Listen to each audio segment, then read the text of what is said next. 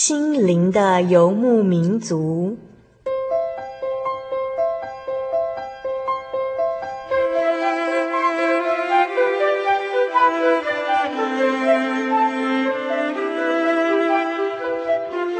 在这个谁都不管谁的后现代社会里，每个人的心灵都是游牧民族。成长的过程就是寻找的过程。每一颗漂泊的心灵，其实都在寻找生命的绿洲。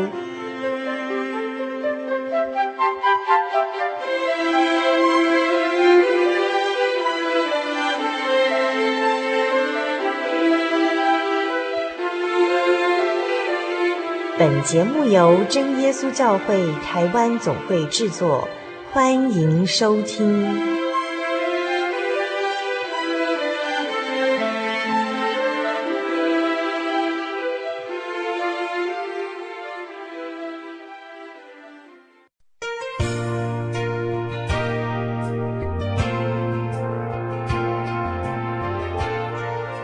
游牧民族，在空中的朋友，大家好，我是 Kevin，欢迎您今天再次收听我们的节目。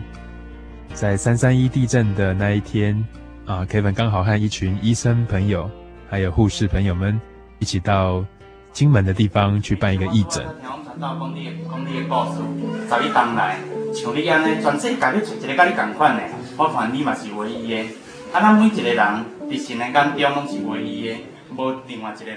在金门的那几天，Kevin 和几个朋友一起到一个朋友的家里面去做家庭的礼拜、家庭的聚会。在那里，大家一起唱诗，分享自己的见证，来安慰这位朋友。这位朋友是一个十一年来受到一种特殊的病所折磨的一个女孩子。十一年来，她只有头部以上可以动作，她可以思考，可以说话。但是下半身却是半身不遂。我们一起同去的朋友，大家看了都蛮心酸的，很想为他打气。在祷告当中，我们不断的求神能够释放他，能够让他在这个困境当中，知道如何依靠神，重新得到新的力量。因为每一个人在神看来都是唯一的。同样的。不论在地震当中，我们丧失了亲人，或是丧失了财宝，丧失了我们本来在世间上所有的东西，但是在神看来，每一个人都是他的至宝。主耶稣也是我们的至宝。你是唯一，Kevin 愿意用这首诗来跟大家做最开始的一个分享。我们一起来听。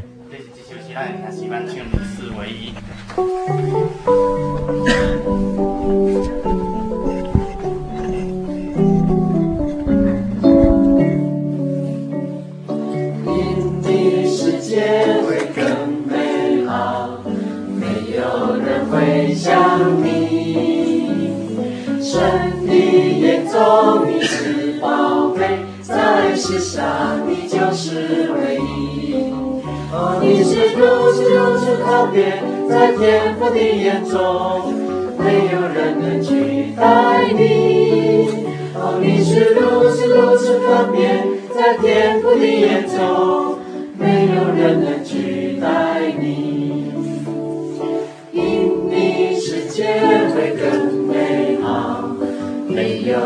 会像你。神的眼中你是宝贝，在世上你就是唯一。哦，你是如此如此特别，在天父的眼中，没有人能取代你。哦，你是如此如此特别，在天父的眼中，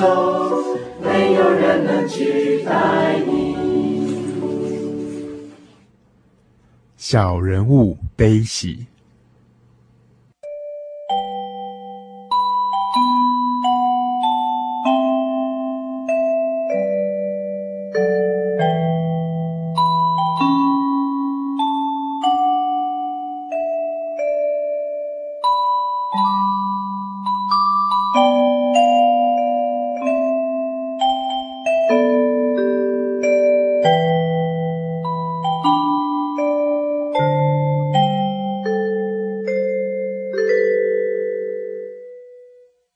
心灵的游牧民族，在空中的朋友，大家好，我是 Kevin，欢迎您今天再次的打开收音机，聆听我们心灵的游牧民族。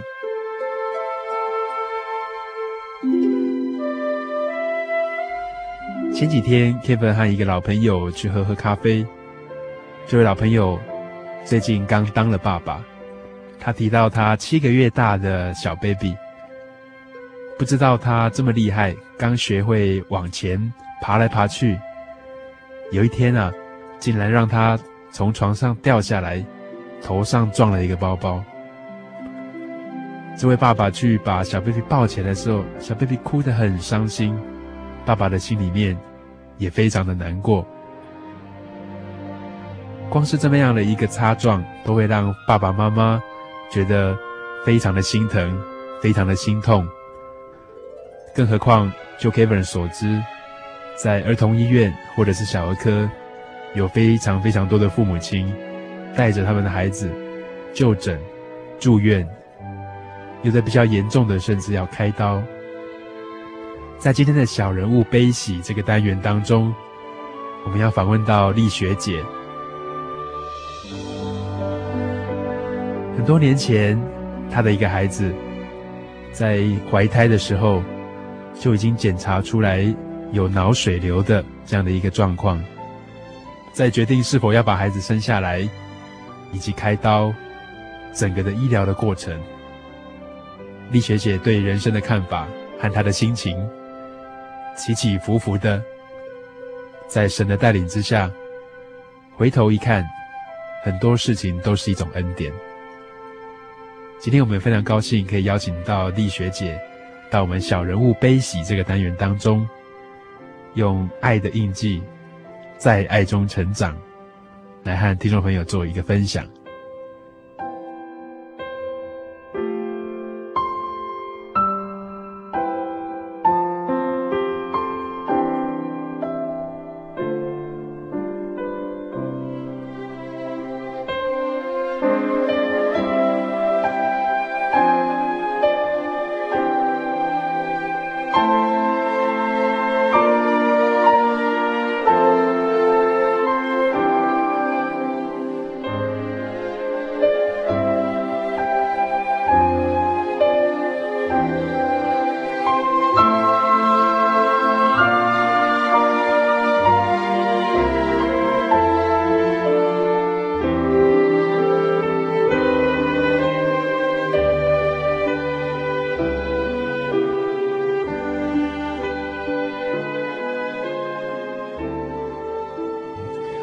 想先问一下丽学姐，在刚开始哈、哦，发现孩子有这样子的一个情形，那个时候的啊、呃、是怎么样发现的？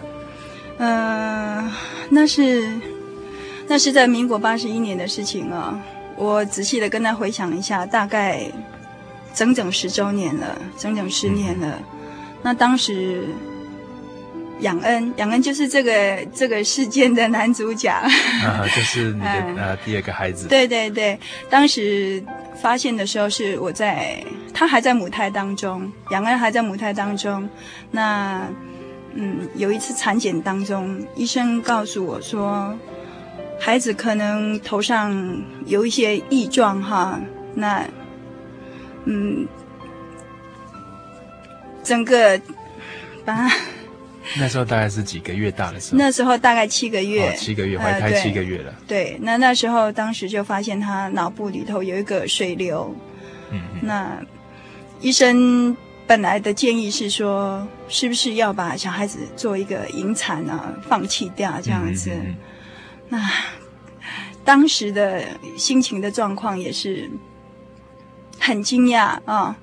那跟听到这个消息之后，跟先生。一起祷告之后，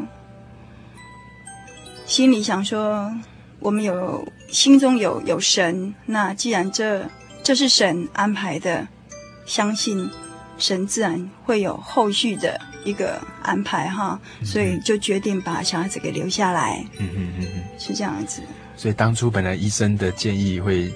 啊，会担心说这个孩子可能在后来在发展上面会有一些障碍，或者是一些其他的问题。是，而且我也那时候是看到电视啊，有一些呃在照顾智障儿童的这个部分的一个节目的时候，我都会特别的仔细的去看，去聆听。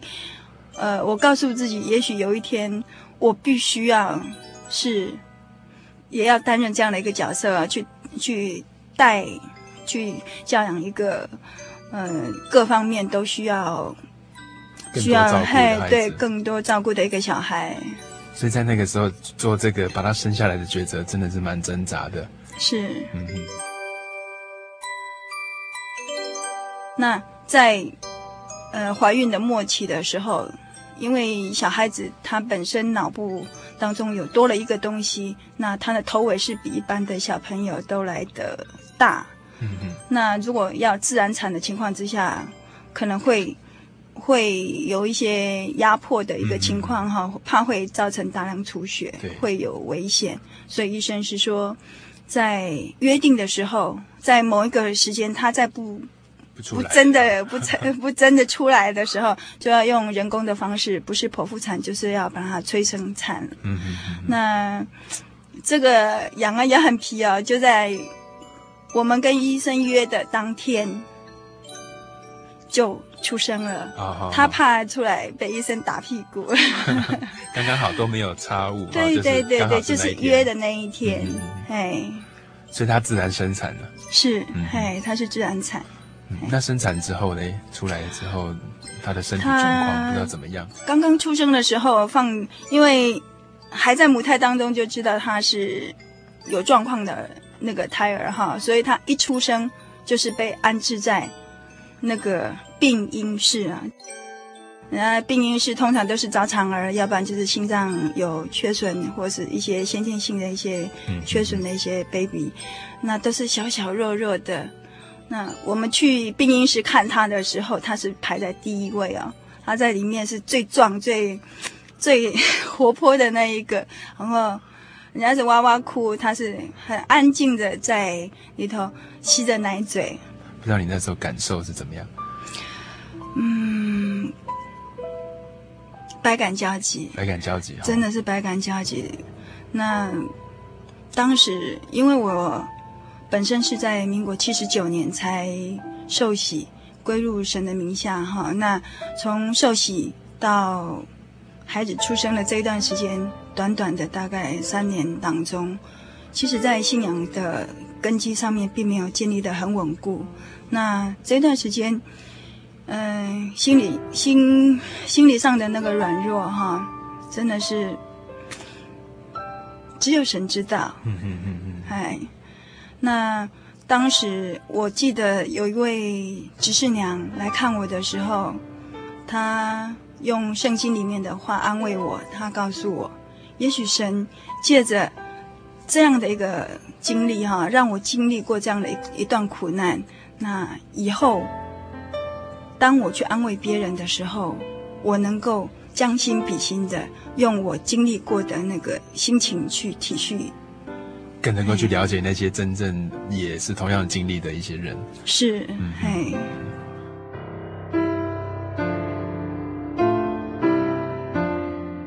那在这段这一段他刚出生的时候，嗯，本来在台中这边的医院就准备要。动手术哈，那可是我在想，应该是还有其他的答案呢，所以又到另外的医院，到荣总去去找另外别的医师看哈。那医师的答案也是一样，就是必须要动手术，而且是必须要在孩子的脑部发育的黄金期去动这个手术，对他来来讲才有意义的。哦，那也就这样子被安排到台北荣总去，呃，详细的做检查，然后在台北荣总要动手术。那当我们进到台北荣总的病房的时候，我们才知道，呃，有很多也是一样是脑部神经的那个小朋友，到这边来动，到台北荣总的那个。小儿神经外科的那个病房这边呢，来做治疗。那很多小朋友都是经过很多次的失败手术之后，才找到这位医师。嗯，但是我们是在神的引领之下，很顺利的，也没有透过没有透过任何的那种关系特别去寻找，就是神的安排、神的带领，就这样很顺利的找到这位医师，然后在这一段时间，嗯，也接受了手术，接受了所有的治疗。嗯，是。那那个时候大概啊，养恩是几个月的时候？哦，那时候刚出生六个月。六个月，所以他就那时候就到台北去检查、去住院了。对，嗯哼，六个月就动手术了。哦，那那时候动手术的情况怎么样？当时他刚动完手术的时候，哈，以他是一个这么小的 baby，他在手术室里头总共待了十三个小时，从清晨的七点，我把小孩子抱给护士，唉，心里是在滴血的啊、哦。那小孩子交给护士，我是眼泪掉了下来，就离开了那个那个房间，然后到外面那个等候室那边一直等，从清晨的七点一直。到半夜的一点，啊，到半夜的一点，那这当中经历了很，原来是很多人都在那个同样那个空间在等待啊，一直等等等，等到我是最，我跟先生是最后在那里等的家属，大家都走开了，对，大家都离开，都开完了，对，剩下你们一直留在那边等，对，等的时候心情一定是非常的复杂，非常的难受的。嗯，坐也不是，站也不是，更不要说吃东西。那软弱的心哈，也不懂得依靠神，在那个时候只会掉眼泪，只会在旁边在角落里头啜泣啊，真的很无助，很无助。嗯，嗯，嗯，没想到自己那么小的一个孩子就竟然挨这么这么重大的一个手术啊！是。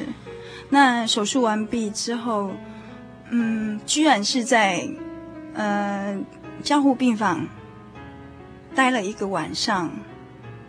他经历了十三个小时的那个手术过程当中，可是只有在那个加护病房只有一天，他就可以出到普通病房来，这是很大的一个奇迹啊！一般不要说这么小的 baby，一个。壮硕的大男人，他动了一个手术之后，他必须要在加护病房至少待个两天嗯以上啊，才比较能够恢复过来。对，那感谢神了，神的怜悯，他在一天就能回到普通病房来。嗯、但是出到普通病房来的那一段时间，一直持续的在发高烧。那以医生的那个治疗的判定来讲的话，认定是他他是他是伤口上面的一个发炎，必须要打抗生素。所以那时候因为 baby 嘛还很小，所以抗生素也是从最基础的这样子，从最轻微的这样子开始打，然后一直打，他的高烧还是不退，那持续了好几天呢、啊。我我当时真的是。只能一边换冰枕，一边跟着掉眼泪啊！真的，连软弱到连跪下来祷告的那种信心、那种力量都没有。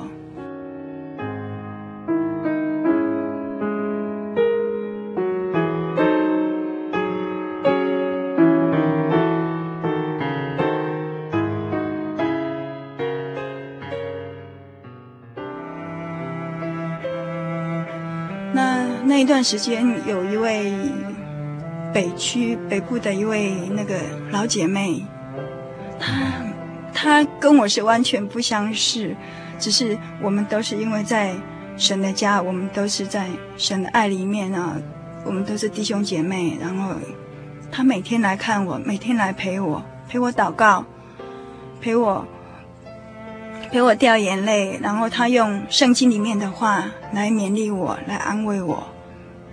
很感谢主，在这一段时间，我也知道，就是教会里头，从南到北，有很多教会在我的为我的孩子在祷告。那也就是因为有这样子爱的激励啊，那当时跟神立了一个约，当我有一天站起来了，呃，我一定好好做神的工，做神的仆人。就是心里可以刚强起来的时候，对这个这个孩子，神愿意搭救他的时候，是是。那就在这一段时间啊，我刚刚有说他一直都是持续的发高烧，那这些医师也束手无策啊。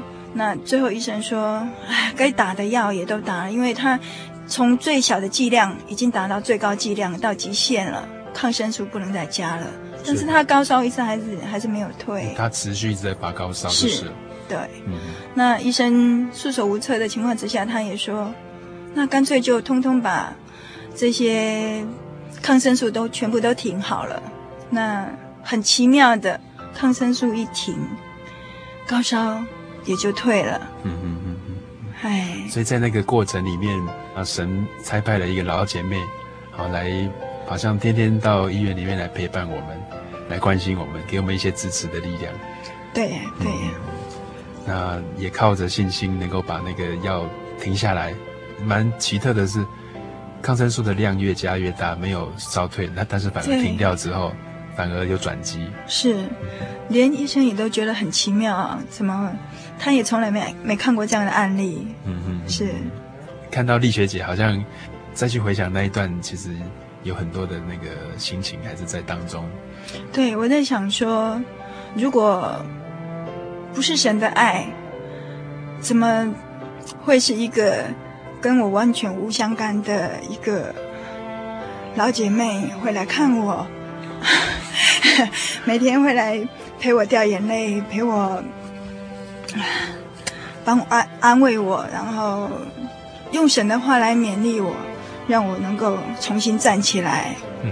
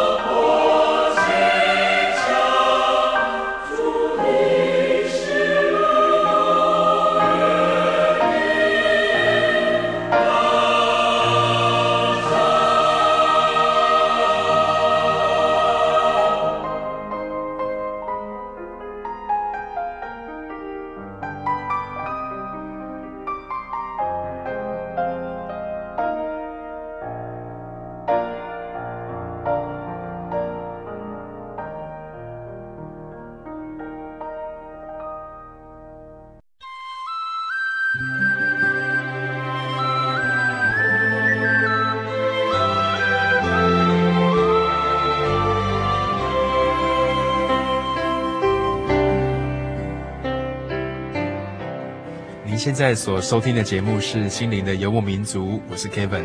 今天为各位听众朋友所进行的单元是“小人物悲喜”。我们今天很高兴邀请到丽学姐，在刚才的片段里面，她跟我们谈到，在孩子出生之前就被检查出来有脑水肿瘤的这个现象。那这一路的医疗的处理上面，有很多的见证，有很多的感受，都是主耶稣的带领。在开完刀之后发高烧。那也靠着信心把抗生素停下来，让孩子的状况跟发烧可以好过来。那丽学姐可不可以跟我们谈谈，在后来孩子恢复的状况，不知道怎么样？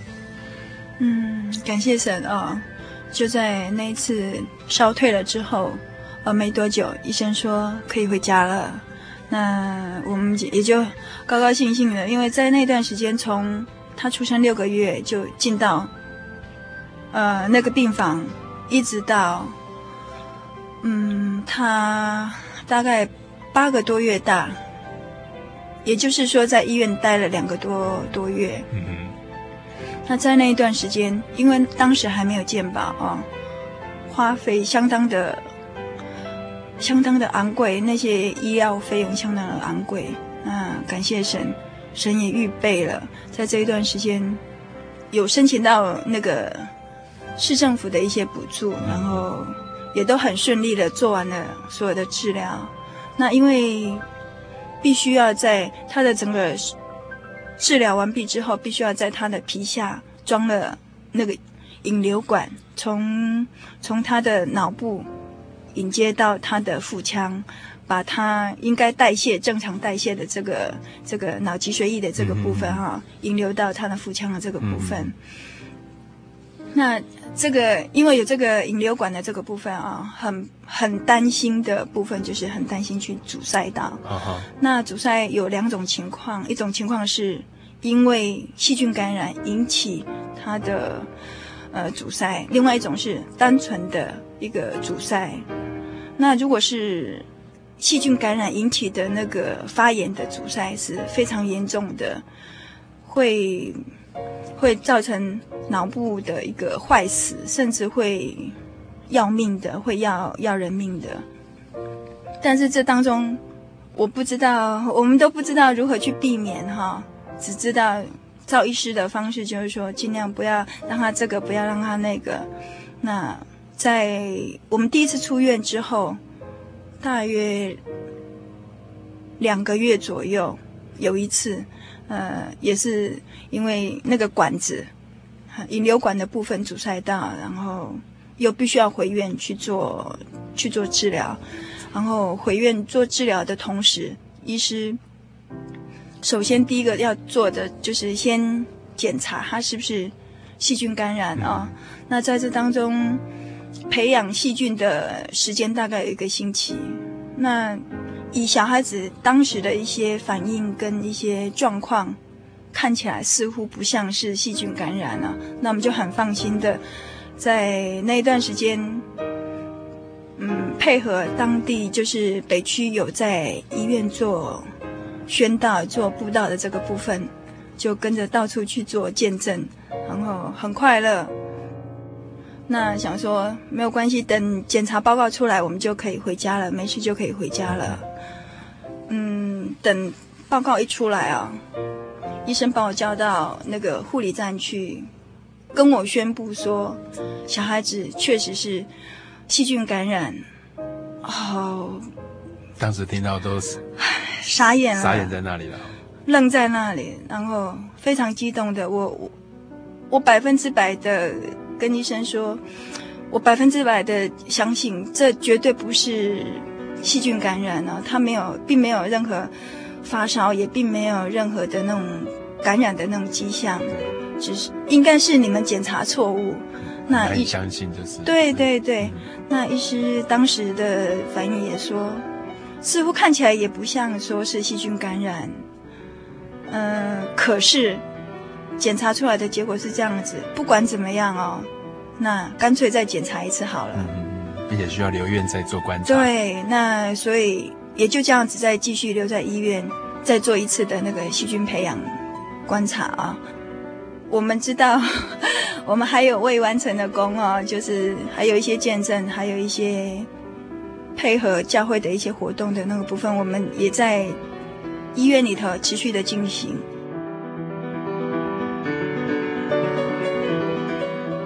那在这一段时间当中，一位刚刚受洗的一位姐妹，她的家人，她的先生非常反对她的信仰，那。我们在这一段时间跟她的先生做了很多的沟通，然后让他了解这份信仰。啊，那从最初很开一开始，他非常的反对，一直到渐渐他能够明白，然后他能够接纳这位姐妹。所以当整个事情告一个段落之后，检查报告也出来了，医生告诉我。啊，是误会一场，结果是没有细菌感染的。嗯嗯嗯、啊，那我当时好高兴啊，跟先生，松了一口气。嗯、啊，是。那我跟先生讨论说，为什么会弄错呢？怎么会怎么会这么大的错误？对，对，我们在想，呃，应该不是医师有这么大的权柄啊，能够把我们留下来，而是主耶稣说。呃，交代的工还没有做完，所以还不能回家。那当事情告一个段落，把该做的事情告一个段落之后，嗯、呃，自然神就释放啦，我们就回家了。嗯、所以把该做到的那件事情把它做完。对对对，而且是从那一次出院之后，就再也没有入院，再也没有回去做任何的治疗，一切都很顺利的长大。现在。养恩已经国小四年级了，他很活泼，很可爱，他身上没有任他他在他身上看不到任何曾经是这么大的一个患难在他身上的那种留下来的后遗症啊，唯一就是在他头上多了一道很长的疤，嗯、就像我们女生哈、啊、戴发箍一样，嗯、从。左左耳的上方到右耳的上方，跨过脑中心这样子的一一道很长的一个疤痕，嗯、那我们就都称那道疤痕叫做爱的印记啊，嗯、因为这有神的恩典，很大的恩典在他身上，哎，所以才留下这个一个印记。所以仰恩他的名字也就是仰望神的恩典，哎，是啊，从当中得到神的恩典，是，啊是啊、对。对，当时会跟他取养恩，也就是这个原因。丽学姐现在再回头来看你照顾养恩、陪伴养恩这个开刀啊，还有医疗的这个过程，你觉得让自己最大的体会跟最大的造就，不知道是什么？嗯，感谢神哈，在其实，在这一段路程当中，是应该是说。信心从最软弱的时候，那神在这个时候奠定了一个信仰的一个根基，从这当中去体会到神一步一步一步的带领，那学会了在这当中去顺服，因为在最软弱、最无助的时候，连。娘家的妈妈都不敢让他知道的一个情况之下，那还有谁谁可以靠？嗯嗯，兄弟姐妹各自都有各自的烦恼，各自都有各自的事情要忙。嗯，那真的单单仰望神，唯有神可以做这当中的一个帮助。嗯嗯，站起来的力量也是从这里而起。Kevin 在听到你谈的时候，好像也感受到，从你刚开始说。自己非常软弱，只只能在角落一直哭，一直到后来真正仰望神，然后渐渐的坚强起来，渐渐的更有信心，甚至还可以把自己的啊、呃、这个经验分享给其他的同样的一些病友的家长，好，是到到处为神的爱来做见证，是。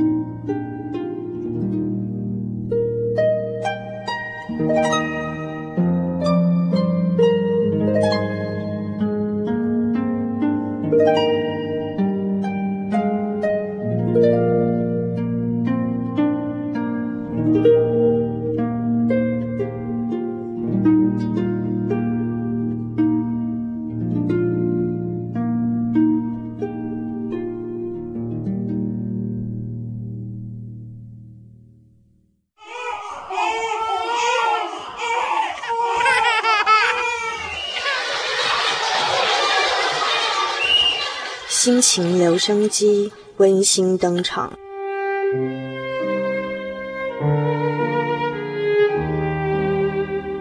天国再见。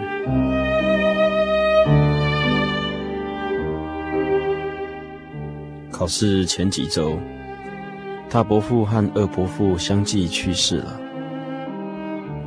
站在爸爸坚强的身影旁，看见身为幺儿的他。扶着手帕擦泪，不禁加倍的心酸了起来。癌症在一周之内分别夺走了两个操劳多年的老人家。二伯父走的前三天，我们还一起去安宁病房看他。没人敢告诉他说，他的哥哥已经先走一步了。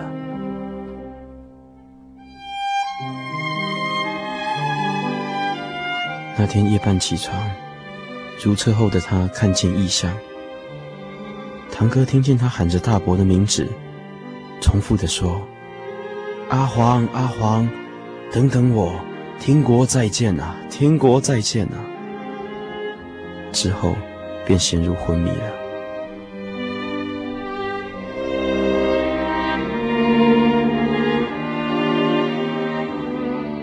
大伯父的告别礼拜那天。家族大大小小和教会的弟兄姐妹们一同唱着这首《我家在天》，因离别的伤痛而落下的眼泪，在诗歌声中，纵然令人伤绝，但也泛起了无尽的希望。那歇下世间劳碌的人，已安然确定地归向他永远的家。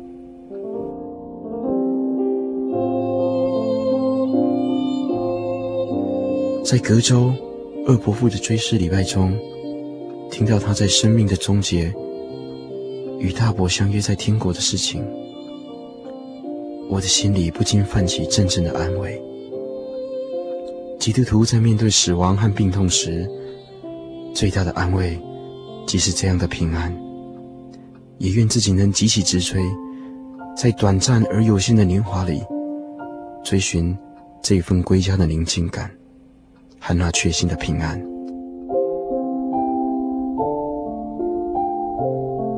Kevin，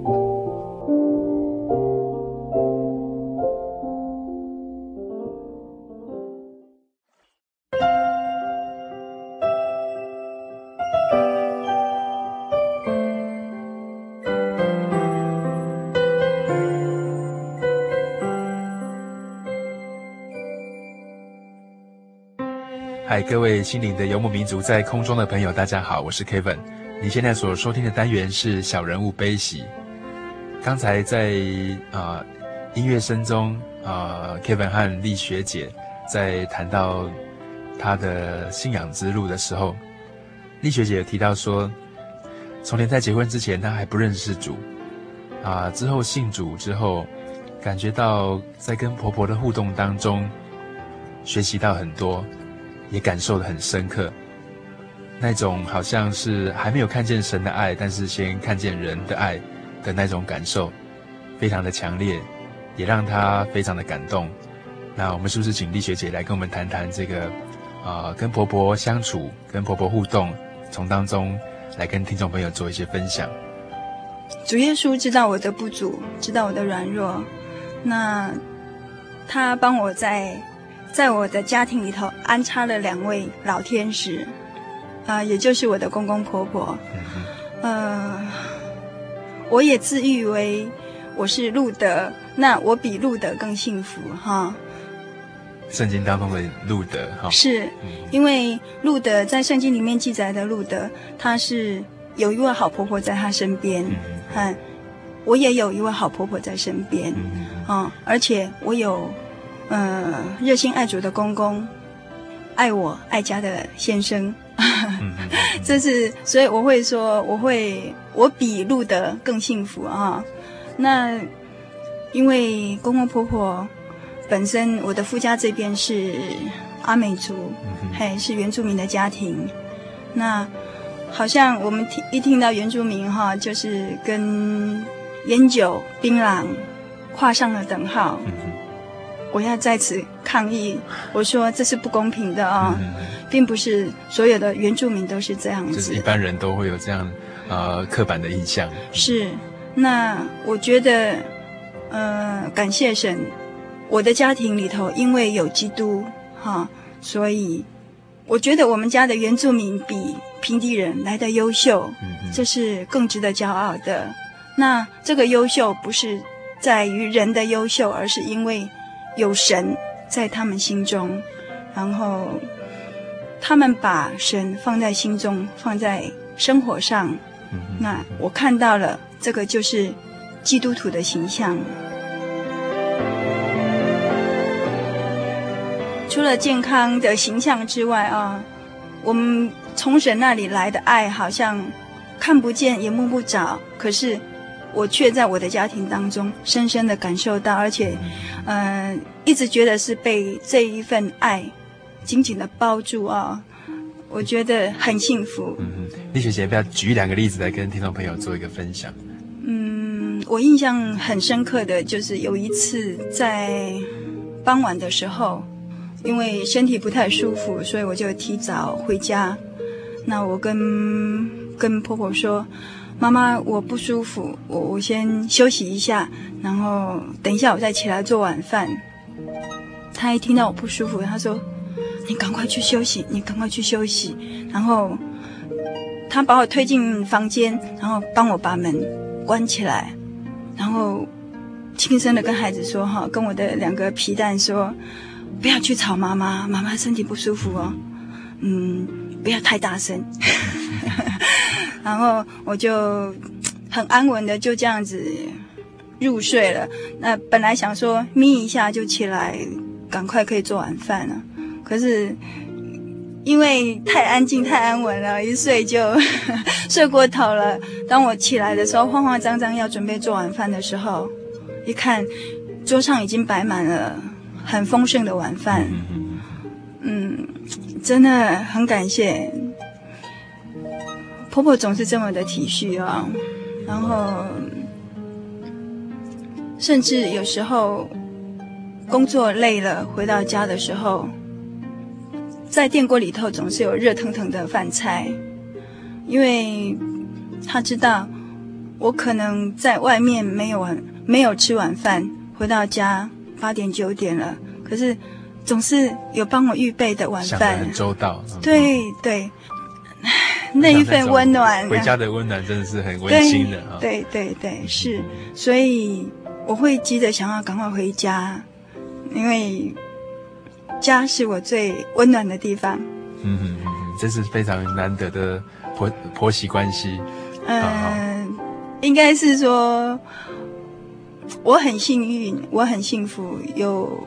婆婆这样子照顾我，嗯，那婆婆虽然年纪很大了，她现在已经七十五、七十六岁了。这样子，对对对，但是并不是，并不因为她年纪大，而是我在照顾她，反过来是我在被她照顾，我在被她呵护。嗯嗯，那种感觉非常的贴心。是，那。也许这样子说不太公平啊。我们以前念书，甚至在看书的时候会，会会常常会提到母亲的爱、母亲的包容、母亲的那种体贴。这种感觉是我在婆婆身上所感受到的，比 比。呃，我的妈妈，我我我的娘家妈妈给我的爱都来得丰厚，来得贴心，更加有感受。是，是。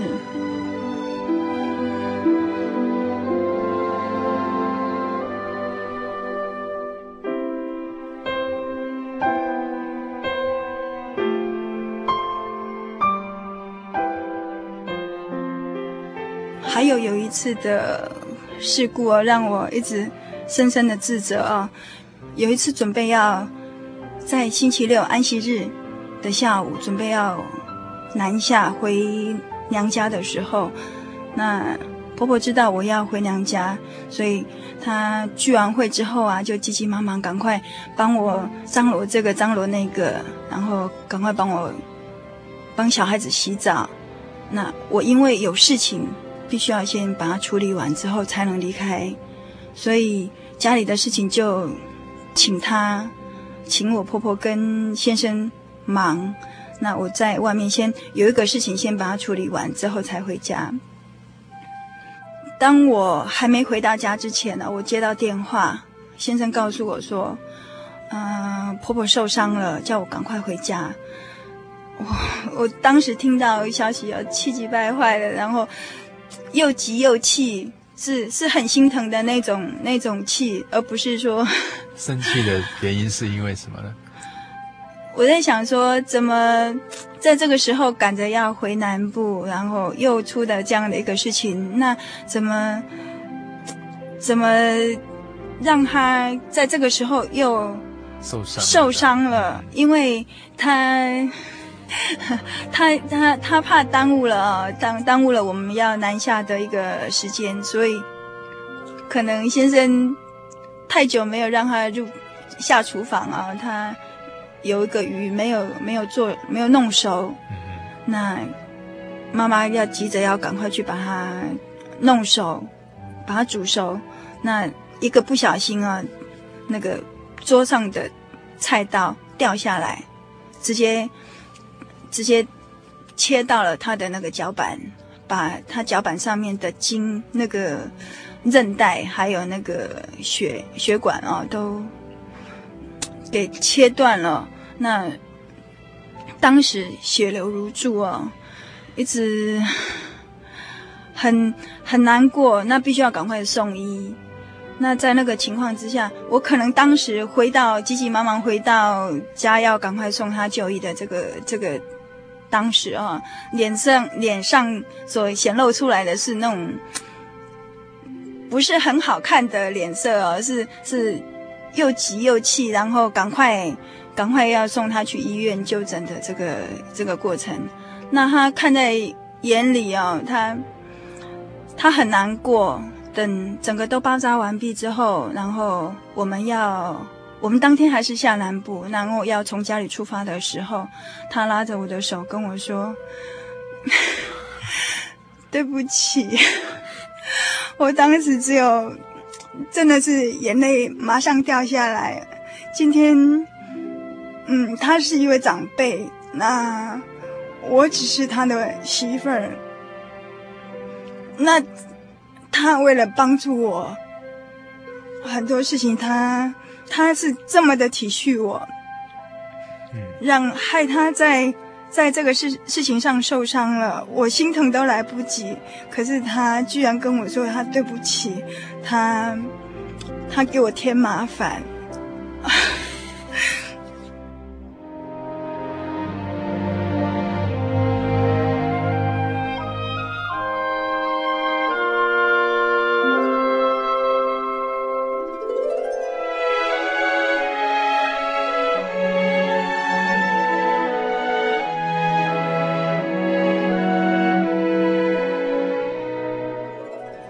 神的爱在我们当中，我们的心灵是相通的，所以不需要太多的言语。嗯嗯嗯。嘿，hey, 我可以在当中看见到圣经所说的凡事包容的那种胸襟跟那种情怀。是。OK，今天我们非常高兴丽学姐能够到我们节目当中来。今天非常谢谢丽学姐。谢谢，也谢谢大家，欢迎跟我一起来分享这份爱。谢谢。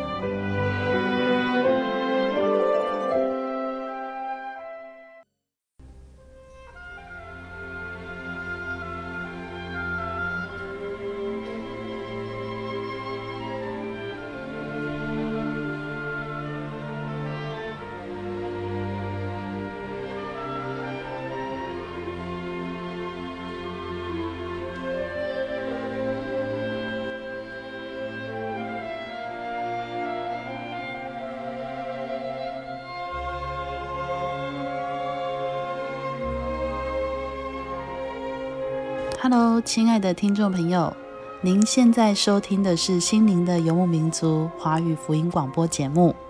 本节目由真耶稣教会制作。如果您对真耶稣教会想进一步了解，欢迎您来电与我们联系。我们的电话是四零八七七一八一七八四零八七七一八一七八。我们的网址是。Tjc 点 org，您可以来电询问教会地址及聚会时间。我们竭诚欢迎您来到真耶稣教会，与我们一同享受主耶稣的恩典。再次提醒您，我们的电话是四零八七七一八一七八。在这里也要再次邀请您继续收听心灵的游牧民族华语福音广播节目。我们期待与您空中再相会。